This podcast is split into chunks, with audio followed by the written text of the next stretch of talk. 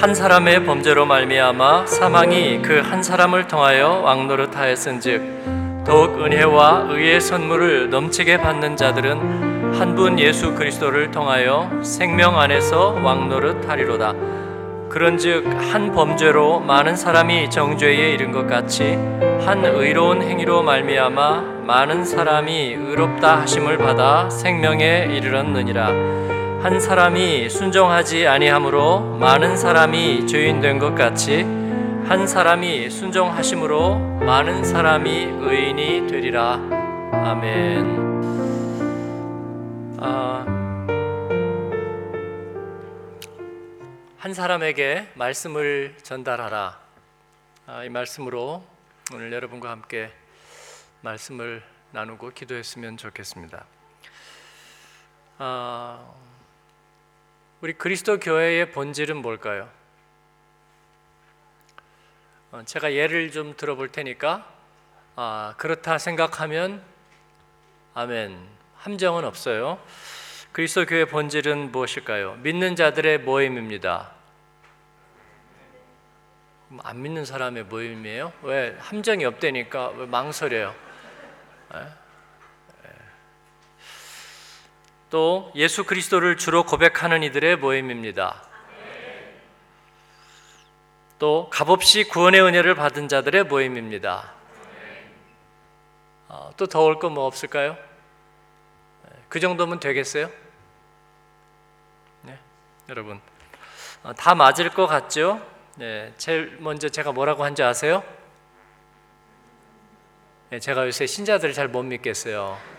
어, 뭐 끄떡거리고 이러고 있는데 에, 정말 듣고 마음에 새겨놓는지를 모르겠어요. 그래서 제가 확인을 한 번씩 여러분이 에, 살짝 짜증나지 않을 정도로만 제가 어, 확인을 한번 하는 거예요. 제일 먼저 뭐라고 그랬어요? 믿는 자들의 모임. 역시 이런 우수한 집단을 저는 전혀 만난 적이 없어요. 에, 훌륭하십니다.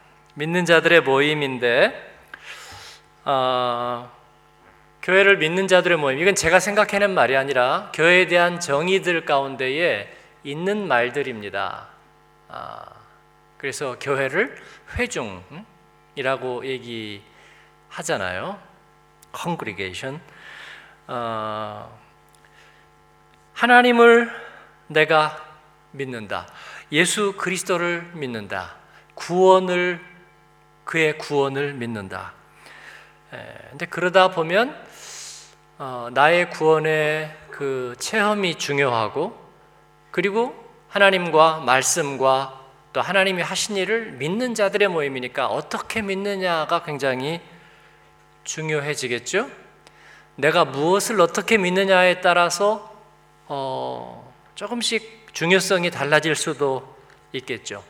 그러나 어떤 배움에 대한 열심 또 감동을 얻을 수 있을 것 같습니다. 그 중에는 당연히 믿음이 뛰어나고 말씀에 깊고 그래서 굉장히 훌륭한 신앙적인 체험과 지성을 갖춘 사람도 만날 수 있을 것 같습니다.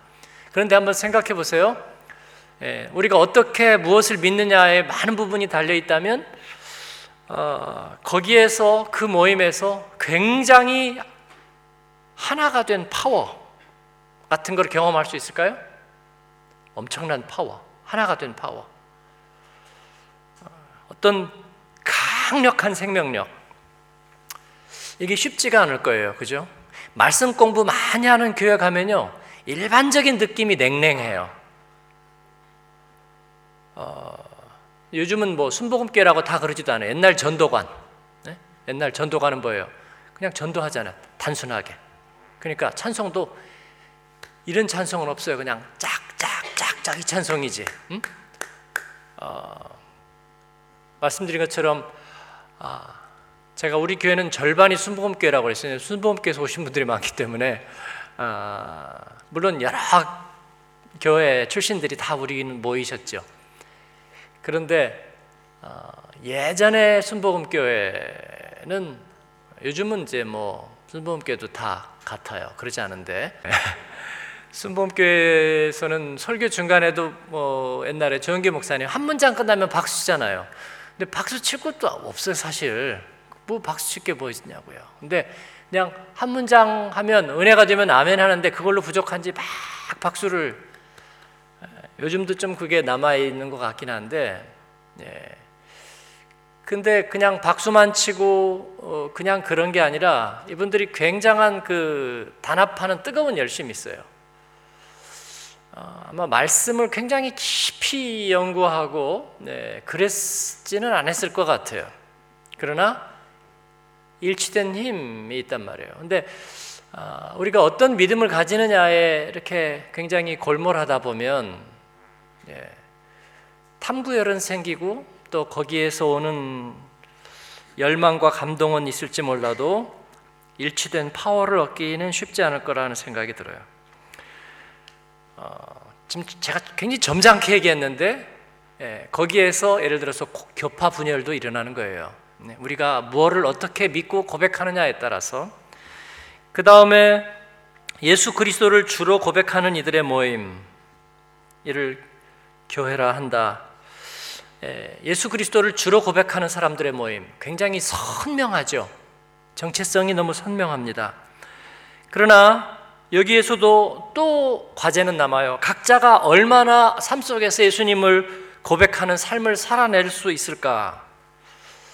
여기에 따라서 아마 공동체의 위상이 드러날 것 같은데, 그러다 보면 예수님을 주로 고백한다는 것은 명분이 될 가능성이 상당히 높아요. 왜냐하면 내가 얼마나 삶 속에서 예수님을 주로 고백하느냐 하는 것은 굉장히 주관적인 일이고, 또 사실 세상 속에서 그런 게 그렇게 쉽지 않다고들 생각하기 때문에 그냥 우리는 예배 드리고 또 교회 가고 예수님을 그러면 주로 고백하지 뭘로 고백해. 그러나 실제 삶 속에서는 그렇게 자신 없는, 명분이 될 가능성이 매우 높다. 많은 그리스도 교회들이 그런 모습들을 보여주고 있습니다. 제가 마지막으로 얘기할 때 여러분이 제일 은혜를, 아, 아멘을 많이 하신 표현은 뭐죠? 설마 이건 기억 못하겠지? 네? 네. 값없이 의롭다함을 받아요? 값없이 구원의 은혜를 받은 이들의 모임, 역시 훌륭한 분들이 많으세요. 값없이 구원의 은혜를 받은 자들의 모임. 예, 이거는 이제 이 모든 것을 다 충족할까요, 여러분? 어떻게 생각하세요? 값없이 구원의 은혜를 받은 사람들의 모임. 아까 제가 얘기한 굉장히 단순하다, 단순하게 뜨겁게 막 박수도 치고 아멘도 하고, 아마 그 근거에는 값없이 구원의 은혜를 받고 그때 성령 세례를 받고, 어, 대단히 복음적이죠. 여기에는 자격이 있나요? 없습니다. 조건이 있나요? 없어요. 제한이 있나요? 대답 좀 하시라고 제가 자꾸 물어보고 있는 걸 여러분이 모르세요? 경계가 있나요? 없죠. 그러면 그렇게 없이 값없이 그 은혜를 받고 죄인이라도 줬소, 네? 불신앙 있었어도 줬소, 오기만 하면 주님의 은혜를 받고 주님을 만나고 그리고 거룩한 백성이 되고 교회가 된다는 거예요. 할렐루야. 이게 전부예요? 전부입니까? 아, 이제 이게 우리의 딜레마예요. 어, 그게 전부일까 하는 거예요. 값없이, 자격 없이, 조건 없이 은혜를 받고 복음 안에서 하나님의 백성이 됐습니다. 어, 왜냐하면 십자가의 강도가 그런 거죠. 예, 예수님이 옆에 있던 강도가, 예, 죽는 마당에 예수님 만나고 오늘 네가 나와 함께 낙원에 있으리라 그러니까 꼴깍하고 넘어갔는데 천국에 갔어요. 그러니까 해피엔딩이죠. 근데 이 사람이 그러다가 갑자기 막 멈춰라 그래가지고 막 도닥도닥도닥 와가지고, 어, 예수님 그냥 마저 보내고 저 옆에 사람 내려. 그래가지고 너는 지금부터 자유인 방면. 그래가지고 그 이후로도 약 사오십 년을 더 살게 됐는데, 그냥 갔으면 천국 가고 딱 됐는데, 아, 그 다음부터 상당히 험난해요. 네? 문제가 그걸로 끝이 아니라는 거죠. 끝이 아니라는. 음? 그럼 이게 전부일까 하는 것입니다. 어, 이것은 전부가 아닙니다. 이건 가장 위대한 시작이지, 그러나 그게 전부는 아니라는 거예요. 어, 구약 성경에서 하나님은 예, 이사야 선지자를 부르셨습니다. 그래서 에, 그에게 구원의 은혜를 체험하게 하셨습니다. 성전에서 에, 그의 부정한 입술을 정하게 하시고 하나님의 거룩함을 경험하게 하고, 그리고 예, 그에게 하나님 체험을 하게 하셨습니다. 그리고 그에게 부르심을 주셨습니다. 그런데 이사야 선지자에게 이사야서 육 장에서 하나님은 부르심을 주는데 무슨 부르심을 주셨어요? 가서 이 백성에게 전해라. 뭐를요? 이 백성들이 범죄하고 머리끝부터 발끝까지 전부 다 상처투성이고 허물투성이, 그리고 범죄한 나라, 불신앙의 백성들에게 가서 니들이 아무리 죄를 짓고 아무리 불신앙에 있었어도 돌아오라 돌아오라, 내가 정오의 햇볕같이 너희 불의를 비추어서 너희 죄가 주홍 같을지라도 양털같이 희게 되리라 라고 하셨죠? 아니죠. 이사야서 육 장에서는 그렇게 얘기하지 않죠.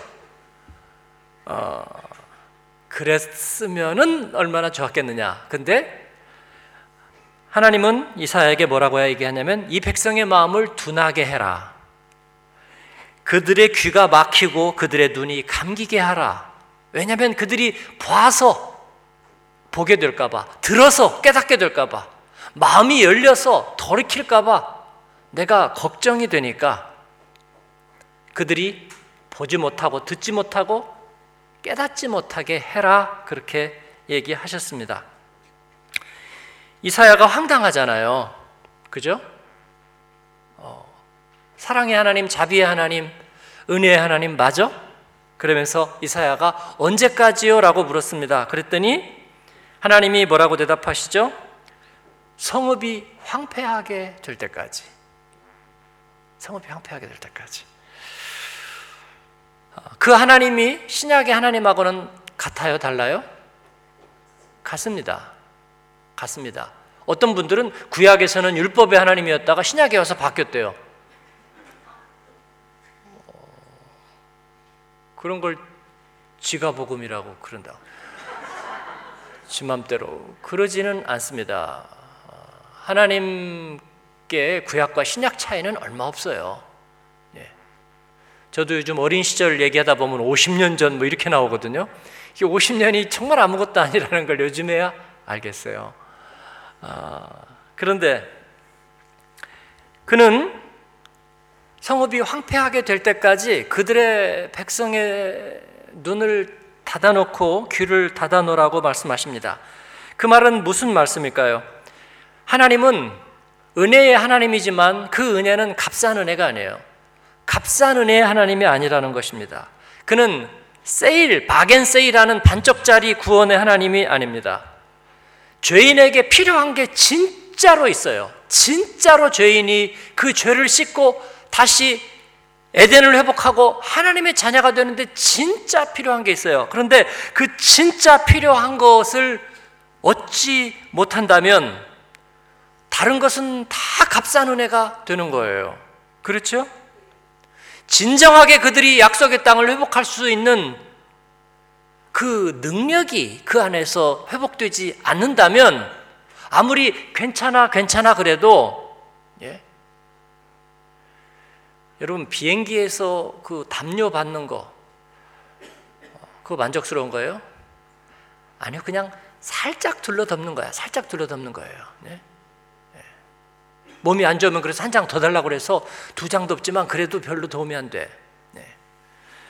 마치 그런 것처럼 우리의 쉬운 회개로, 그냥 가벼운 회개로 내 죄를 살짝 둘러덮는 용서로는 그들이 회복할 수가 없습니다. 왜요? 하나님은 완전히 거룩하신 분이기 때문입니다. 죄인된 백성과 진정한 화해는 그런 것들로는 이루어지지 않는 거예요. 그리고 그들의 삶 속에서도 진정한 변화도 없습니다. 하나님께서 주시는 은혜는 속죄의 희생을 치르고 주시는 은혜입니다. 그래서 하나님, 우리는 공짜로 받더라도 하나님 편에서는 엄청나게 값이 비싼 거예요. 그렇다면 그 값비싼 은혜는 죄인에게도 변화의 증거를 남겨야만 되는 것입니다. 그래서 하나님은 못 믿어서가 아니라 그 은혜가 효험을 발휘하도록 연단의 시간을 주십니다. 출애굽은 놀라운 은혜예요. 그러나 그 놀라운 은혜로 끝나지 않습니다. 그걸로는 입증할 것이 하나님의 선하심 밖에는 없어요. 그러나 이 삶의 이야기가 계속되기 위해서는 이것은 씨앗이거든요. 그래서 열매가 될 때까지는 연단의 시간이 필요하다, 그런 것입니다. 그래서 광야의 연단이 필요한 것이었습니다. 그리고 그 광야의 연단을 통해서 하나님의 은혜를 진정으로 받을 수 있는 사람들을 만들어서, 자격은 원래 없었고요. 자격은 원래 없었어요. 그런 사람들로 만들어서 약속의 땅에다 놓는 거예요. 그래야 하나님의 구원이 대물림하게 된다고 말해요. 할렐루야. 하나님의 구원이 대물림하고, 그리고 건강한 생명이 계속해서 이어져 가는 거예요. 용서는 잊어버리는 게 아니잖아요. 과거를 없던 걸로 하자 취소해버리는 것도 아니잖아요. 단순한 사면이나 아니면 복원도 아니죠. 영혼의 죄가 세상을 박살내고 하나님의 영광을 박살나게 깨어버렸는데 값싸게는 수리할 수 있는 게 아니죠. 우리가 왜 양육의 사역을 해야 되는지, 아니 은혜라며, 값없이 조건 없이 다 은혜라며, 뭐 말씀 한번 듣든지 기도 한번 듣든지, 은혜는 값없이 어느 날 갑자기 기쁨은 빗줄기처럼 오는 거라며. 하나님의 뜻에 있으면 하나님의 때에 하나님의 방법으로 다 되겠지. 우리는 그냥 그렇게 주님의 나라가 임하옵소서라고만 하면 되지. 그런 사람 어떻게 해야 된다고요? 맞아야 된다고요. 엄청 맞아야 된다고요. 그 은혜가 우스워요. 하나님이 세상을 이처럼 사랑하사 독생자를 주신 그 사랑이 우스워요. 그냥 조건도 없이 자격도 없이 어? no charge? 그냥 값없이 가지세요. 하나님이 다 주신 거예요. 네? 선거철 돌아다니는 비누나 수건처럼 그렇게 가벼웠고 우스워요. 그걸로 인간의 깊은 무적인 같은 영혼의 깊은 곳이 바뀌겠어요? 체질적으로 이중성인 우리들의 두 얼굴이 바뀌겠어요? 어, 괜찮아, 괜찮아, 괜찮아. 하나님이 다 이해해 주셔. 그런 걸로 우리들의 삶의 그 깊은 곳에 음부와 같은 지옥과 같은 것들이 바뀌겠어요? 아니잖아요.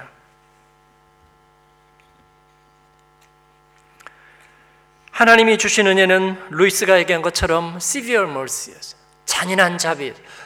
예, 내가 끝나야 예수가 시작되는데 그걸 나의 힘으로 되는 것이 아니라 주님의 은혜로 되는 것이지만, 그러나 그 씨앗이 열매가 되는데 깨어짐의 아픔이 있고 미랄이 썩는 고통이 있고, 그리고 나와 세상을 포기하고 결별하는, 익숙한 것들로부터 결별하는 아픔이 있고 이별이 있는 거죠. 그 연단의 시간을 엄이 되고 아비 된 자들이 동행해주고, 그리고 그 길 끝에 영광의 열매가 있다는 것을 확증해 주는 거죠. 이게 양육의 동반의 시간을 가는 거죠, 여러분. 그렇죠? 우리에게 그런 영적인 멘토가 없다면 말이에요. 네? 세상 사랑하지 않고 하나님 사랑하는 것이 우리에게 영광되다는 것을 보여주는 믿음의 멘토와 믿음의 길들이 없다면, 네? 전하는 자가 없었지 들으리요 말이죠. 그게 어떻게 거저 되겠느냐고요. 네? 내가 이번 주일 예배드리면서 눈물도 조금 흘렸고 은혜 좀 받았는데, 아, 월요일날 이런 일이 어떻게 세상에 황당하게 이런 일이 나에게 생겨. 생기다마다요. 생기다마다. 네?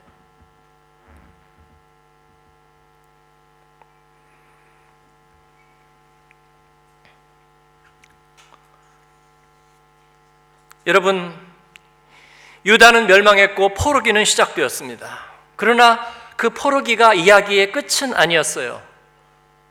세상 이야기의 끝은 하나님 이야기의 시작이고 나의 끝은 예수의 시작이 되는 거예요. 하나님의 목적은 이스라엘을 연단하는 것입니다. 그들이 진정으로 본향을 회복하고 약속의 땅을 읽을 수 있는 그 안에 능력을 가지도록 말이에요. 능력을 가지도록. 예? 여러분, 자녀들 등록금 줘서 학교에다만 집어넣으면 저절로 사람이 되고 세상의 리더가 됩니까? 아니죠. 거기 들어가서 공부를 습득을 하고 그리고 그것을 자기 걸로 만들 수 있는 능력과 구조를 갖춰야죠. 교육은 거기까지가 교육 아닙니까? 입학만 시키면 교육이에요. 우리 교회와 그리스도인의 잘못된 생각은 값없는 은혜가 그걸로 끝이라고 생각해버리고 그리고 가끔씩 나가서 은혜 받으면 된다. 그리고 나서 말하는 거죠. 나 은혜 받았는데 왜 이런 일이 생기지? 어떻게 한다? 매움 없이 맞는다. 그렇죠? 불편하세요, 제 얘기가 지금?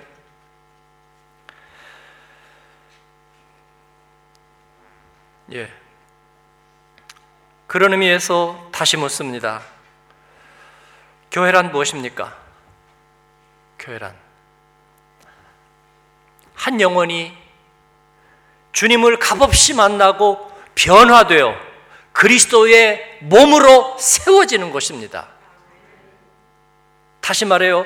한 영혼이 주님을 값없이 만나고 그리고 변화되어서 그리스도의 몸으로, 온전한 몸으로 세워지는 것입니다.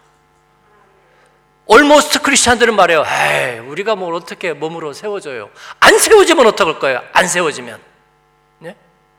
안 세워지면 어떡할 거냐고요.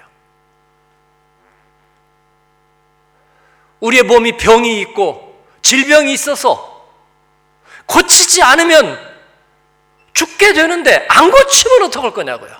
온전한 몸이 안 되면 어떡할 거냐고요. 돼야지, 무조건 돼야지. 그렇죠?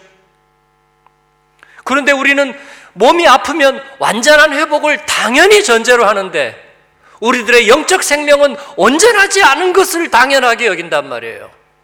그거는 틀렸죠?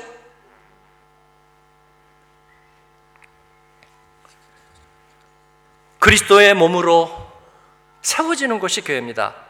그리스도의 몸이란 뭐예요? 생명을 잉태할 수 있는 것, 생명을 해산할 수 있는 그런 영양분 다 갖춰진 그리스도의 몸으로 세워지는 것입니다. 하나님은 우리를 회복시킬 때 그것을 전제하셨습니다.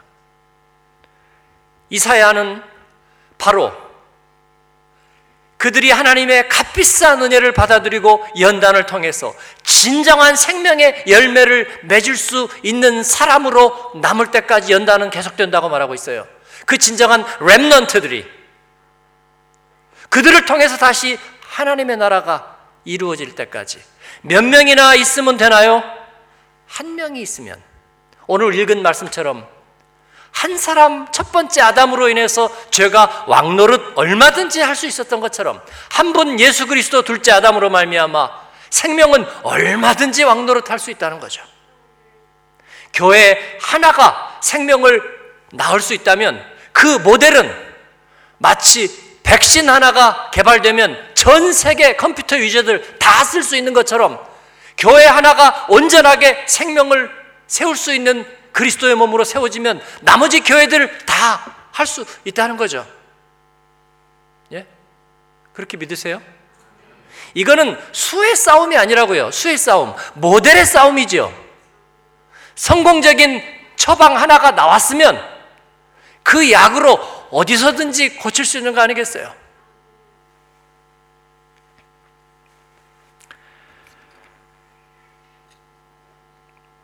교회는 용납되는 것, 값없는 은혜를 경험하는 것일 뿐만 아니라 그 은혜를 값비싸게 다시 전해서 구원 생명을 세우는 것이기도 한 것입니다. 사랑하는 여러분, 그러기 위해서 한 사람의 진정한 열매가 있어야 하고, 그리고 그 진정한 열매가 또 한 사람에게 진짜로 이식되어야 합니다. 진짜로.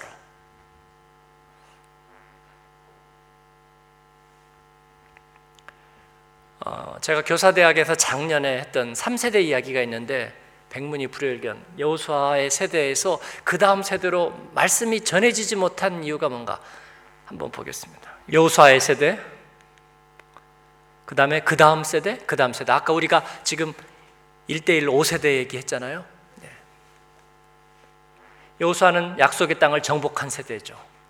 사사기는 여호수아 이후에 생존한 세대가 이 장 육 절에 나오는, 그 다음에는 여호수아를 알지 못하는 그 다음 세대, 이 사사기 마지막에 나오는 이 막가파 세대, 예, 이게 삼 세대의 이야기예요. 그러니까 예, 이 삼 세대를 못 넘겼다는 거예요. 약속의 땅에 들어가서.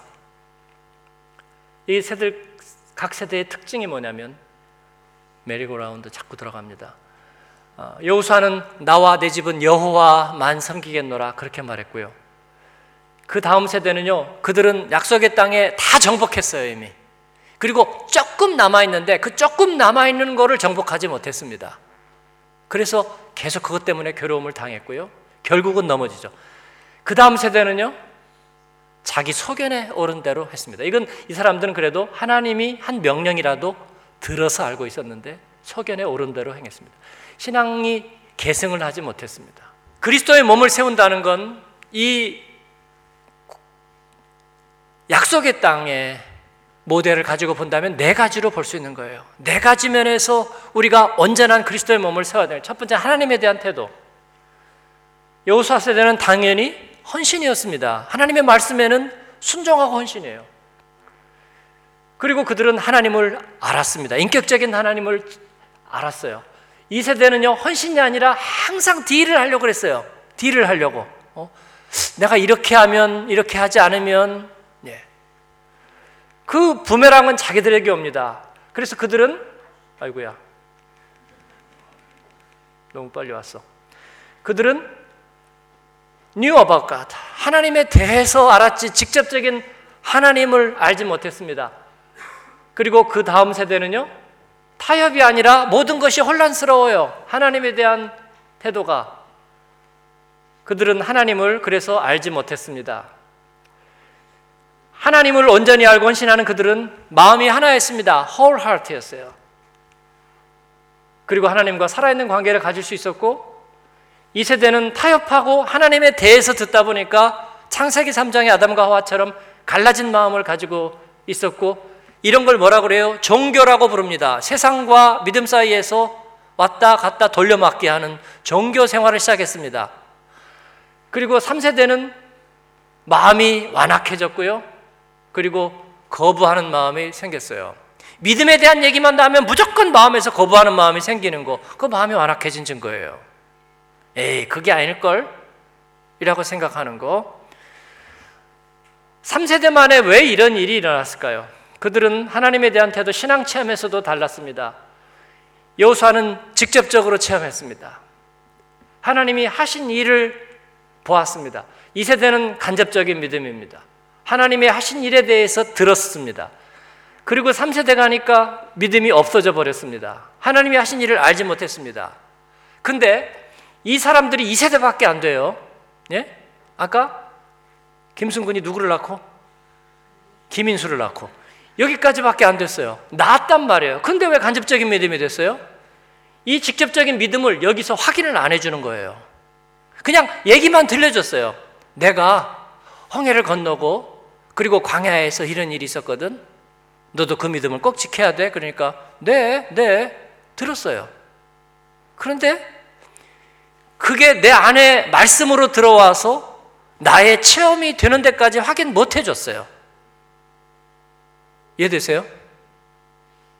그러니까 이 사람은요, 집 밖에만 나가면 상관이 없어. 안 그러려면 이 사람한테 가서 또 들어야 돼. 예배 가서 은혜 받고 또 들어야 돼. 근데 내 안에는 없어, 그게. 그러면 양육에서 성공한 거예요? 실패한 거예요? 실패했어요. 암송해야 돼. 근데 암송 안 해. 어, 힘들 거야. 나도 저때 암송하고 싶었을까. 그러니까 암송은 제가 제가 할 테니까요. 그냥 오기만 하세요. 그럼 뭐예요? 아니, 의대 다녔는데 해부 이름 하나도 몰라. 양 이름도 하나도 몰라. 그래도 돼요? 진료할 수 있어요? 아니, 수업은 다 들었어. 은혜 받았어, 은혜 받았어. 예? 근데 몰라. 해부학용어로 이 뼈 이거 얘기하는데 무슨 말인지 못 알아들었어. 아니, 그냥 턱이라고 얘기하지 그래요. 의사 될 수 있어요? 안 되잖아. 그죠? 예. 거기까지만 얘기해야지. 예, 또 틀렸다고 그럴 거니까. 이 세대는 거기서 실패한 거예요. 아니, 모양은 좋아요. 그 아버지 아들에다가 믿음에 대해서도 알고 예배도 알고 다 알아요. 근데 이 사람 안에 갖춰져 있는 디엔에이가, 그 능력이, 그렇게 할 수 있는 결단이 이 사람한테는 없다니까 사실은 허당이에요. 그리고 여기에서 한 단계 더 넘어가니까 완전히 믿음 없어요. No faith입니다. 그리고 알지도 못했어요. 하나님에 대한 태도, 신앙체험, 그 다음에 세 번째, 아, 또 나오네. 여기는 성령의 능력이 그 가운데 있는 거고요. 여기는 성령과, 자, 아까 뭐라고 그랬어요? 분열된 마음, 타협하는 태도, 종교생활이라고 그랬죠? 이럴까 저럴까 늘 생각하는 거. 예. 예배 한번 나갈래도 엄청 마음고생해야지만 나가기도 하고 못 나가기도 하는 거. 그 다음에 여기는 아예 맘 편해졌습니다. 자합니다. 이제 그냥 오케이. 성경에 대한 관점도 달라요. 여호수아 세대는 말씀에 대한 순종이 당연합니다. 말씀대로 사는 거예요. 갈등 없어요. 이 세대는 말씀, 그래, 좋은 말씀이야. 부분적으로 인정합니다. 왜냐하면 우리 아버지가 믿었으니까. 삼 세대는 자기가 말씀이에요. 네? 나에게 옳은대로. 여호수아 세대는 알고 이해했습니다. 하나님의 말씀에 대해서. 알지만 이해가 안 돼요. 그 다음 세대. 그 다음 세대는요, 무지하고 또는 이해하지 못합니다. 여호수아 세대는 말씀에 따라서 자기 삶을 조성하며 살았습니다. 그 다음 세대는요, 다른 신자 모습 보고 살았어요. 그래서 아우, 그 집사님 좋아, 아유 그 참 대단해, 그러면서 살았어요. 어, 좋은 순에 넣어주세요, 그러면서 살았어요. 예.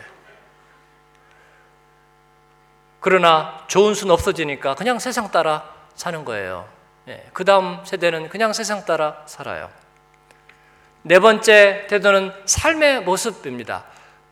여기까지 가야 약속의 백성으로 세워질 수 있는 거예요. 그죠?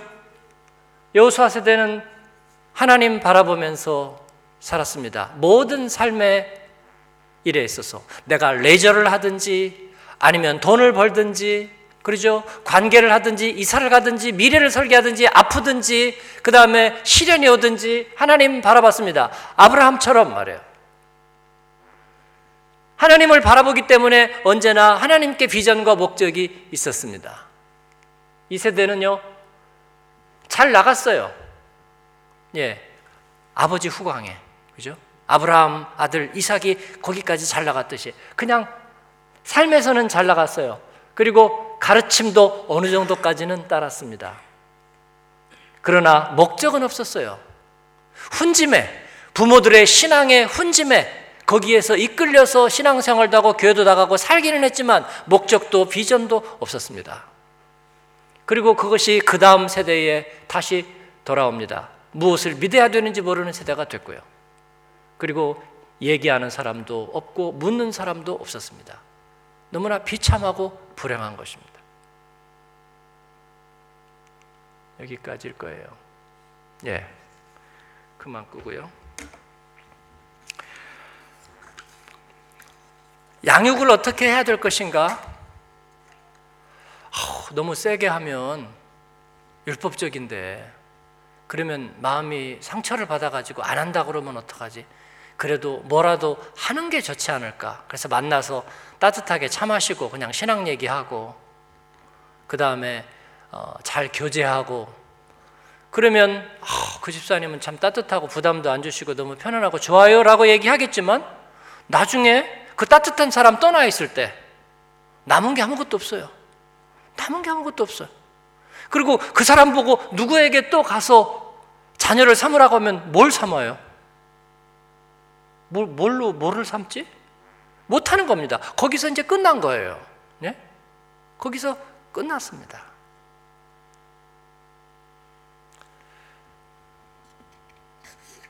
그리스도의 몸을 세운다는 것은 그가 생명을 잉태할 수 있도록까지 도와주는 것입니다. 어, 요즘 사람들이 완악해서 그게 잘 안 될 거려. 여기 있는 사람들은 뭡니까? 우리가 거기까지 가야 되는 거예요. 그러니까 막, 막 못 살게 그러고서 막 일대일 끝나고 집에 가서 카톡 해가지고 집사님 숙제를 안 하는데 저는 아주 깊은 충격을 받았습니다. 그리고도 그리스도인으로 지금까지 살았다는 게 정말 기적이고요. 뭐 아버지가 목사님이라면서요. 뭐 어? 아버지가 장로님이라면서요. 아, 막 정말 큰 충격입니다. 저는 정말 이거를 계속 해야 될지 기도해봐야 되겠어요. 그건 좀 아니죠. 온유와 겸손으로 하되. 아니면 만나가지고 한국 교회 부정적인 얘기 계속하고 우리 교회 막 아, 이런 거 아세요? 막 Did you know? 막, 예? 막 아, 어, 누구하고 누구하고 사이가 안 좋고요. 막 아, 목사님은요, 막 뭐 어떤 사람만 이뻐하고요. 막 그건 양육이 아니죠. 예. 우리가 그렇게 되면 연결을 시켜 드릴 수가 없어요. 예. 부정성을 가지고 하는 경우는 세울 수가 없어요. 그의 안에 나의 간증을 하는 것도. 아니면 내 한 풀이를 하는 것도 아니면 나의 좋은 사람으로 교제를 하는 것도 아닌 그리스도의 몸을 심는 거예요. 교제 딱 정해져 있어요. 그 말씀을 심어서 그 말씀이 그의 안에 있는지까지 확인해 주는 거예요. 확인해 주는 거예요. 네? 저는 우리 부목사님들 저하고 있을 때는요, 뭐 저의 나쁜 점은 안 배우겠지만 네. 그들 안에 정말 복음으로 사람을 살릴 수 있는 게 있는지 그것까지 제가 확인하고 오장까지 파고 들어가서 그것까지 확인할 거예요. 안 그러면 이분들이 가면요 사람을 죽이거나 자기가 죽거나 둘 중에 하나예요. 그죠? 네. 그렇잖아요. 그럴 만한 말씀의 능력이 있는지 네. 그, 그 사람 안에 그리스도의 꼴을 만들어줄 수 있는 그 생명의 디엔에이가 있고 그렇게 할 수 있는 방법론이 있는지 그리고 그 안에서 그걸 확인할 방법이 있는지 그걸 해줘야 될 거 아니에요. 네? 우리 아들, 딸 어디로 유학 보내서 중학생 때부터 유학 보내가지고 정원교회라고 해가지고 거기서 십오 년 배웠는데 했는데 그 다음에 보니까 조금만 시련 오면서 믿음도 잃어버리고 우울증 걸려가지고 이상하게 돼가지고 폐인같이 됐어요. 그거, 그거 되는 거예요? 될까요? 안 되죠. 뭐가 잘못됐을까요? 아무도 그의 영혼과 그가 정말 그리스도의 몸으로 세워질 수 있는지에서 관심 갖지 않았다고요. 그냥 마음 편한 사람들끼리 친하게 지내고 즐겁게 하고 활동하고 자기가 알아서 하고 거기까지 뿐이었다고요. 깊은 곳까지 터치하지도 못했고 세우지도 못했단 말이에요. 그러면 어떻게 할 거냔 말이죠. 그리스도의 지혜와 능력과 부요함과 충만함과 풍성함이 주님 안에 계신데 그리고 그 말씀 안에 있는데 그 말씀이 우리 안에 죄인된 우리 안에 심겨서 우리가 큰 은혜를 입었지만 그러나 출애굽했다고 그들이 약속의 백성이 됐느냐 천천만만 없습니다. 예? 지난주 삼부 예배 때 말씀드렸지만 민수기에 보니까 광야에 가니까 먹을 것이 없다고 불평하고 불평했어요. 그랬더니 만나를 줬어요. 그랬더니 그들이 만나를 먹으면서 막 울었어요. 왜 우느냐 물었더니 고기가 없다고 우는 거예요. 야, 정말 완악하잖아요. 예? 만나 줬더니 고기가 없다고 만나를 먹으면서 울어요. 그래서 하나님이 메추라기를 주는데 메추라기가 그, 그것도 고기죠. 메추라기가 이에 끼기도 전에 하나님이 연병으로 그들을 심판하시는 거예요. 왜냐하면 그, 그 백성들로는요, 요원합니다. 약속의 땅을 일구고 제사장 나라가 되고 구원의 길을 여는 것은 아주 요원한 거예요. 그래서 하나님은 그들을 연단시키시는 것입니다. 약속의 구조가, 약속의 백성이 그의 안에 새겨질 때까지 하는 거예요. 저희 교회는 복음적인 교회입니다.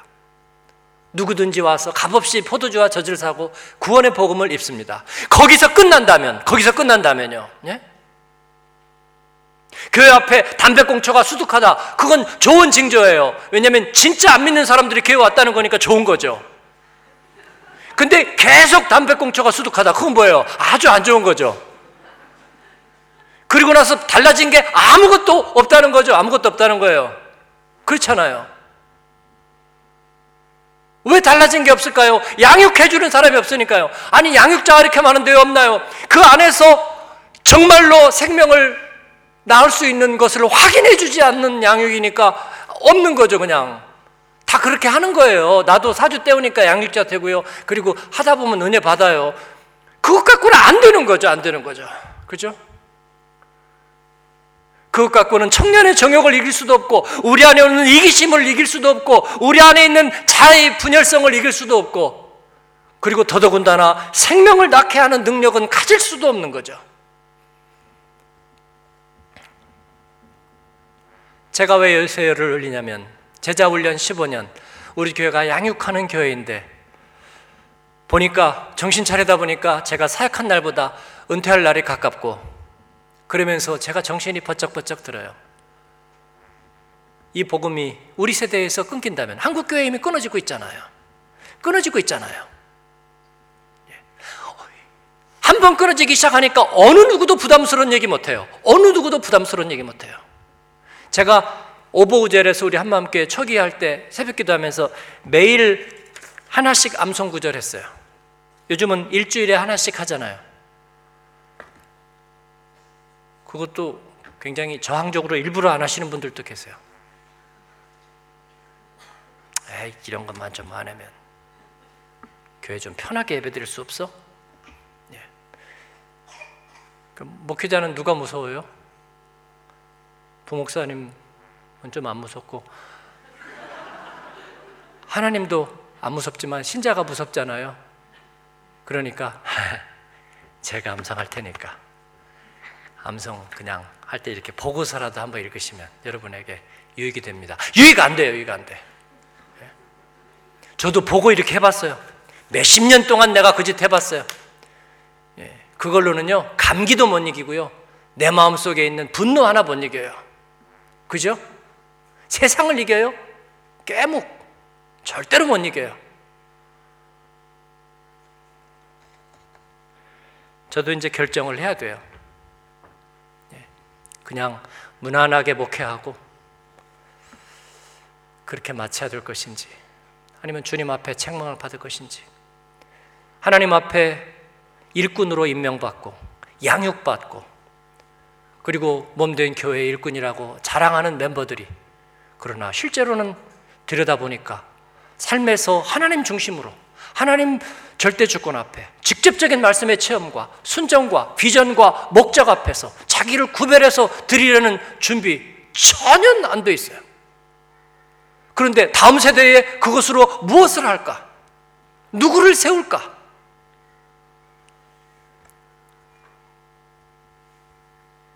사랑하는 여러분, 일대일에 헌신하고 복음의 일에 우리가 헌신해서, 물론 세상에서 우린 레, 여러분 대부분 레위지파가 아니니까, 영적으로는 레위지파이지만 세상에서 세상의 소명을 가지고 있고 열심히 땀 흘려 일하고 살아가지만, 그러나 우리는 천국 시민이고 하늘의 비자를 갖고 있는 사람이니까 기회를 얻든지 못 얻든지 한 영혼에게 예수님의 생명의 말씀을 심어서 그 말씀이 실제로 안에 들어있는지를 확인하고, 몇 명이나 한 명만 세우면 돼, 한 명만. 한 명하고 이제 그만두라는 얘기가 아니고 매번 한 명이지요. 예. 한 명을 정말로 내가 그렇게 세운다면 하나님께서 이 일을 통해서 주의 나라를 이루고 그리고 이 땅을 고치실 줄로 믿습니다. 이것이 우리 복음주의자의 확신이고 또 기쁨입니다. 오늘 여러분에게 그 은혜가 또 그 결단과 다짐이 우리에게 있기를 바랍니다. 기도하겠습니다.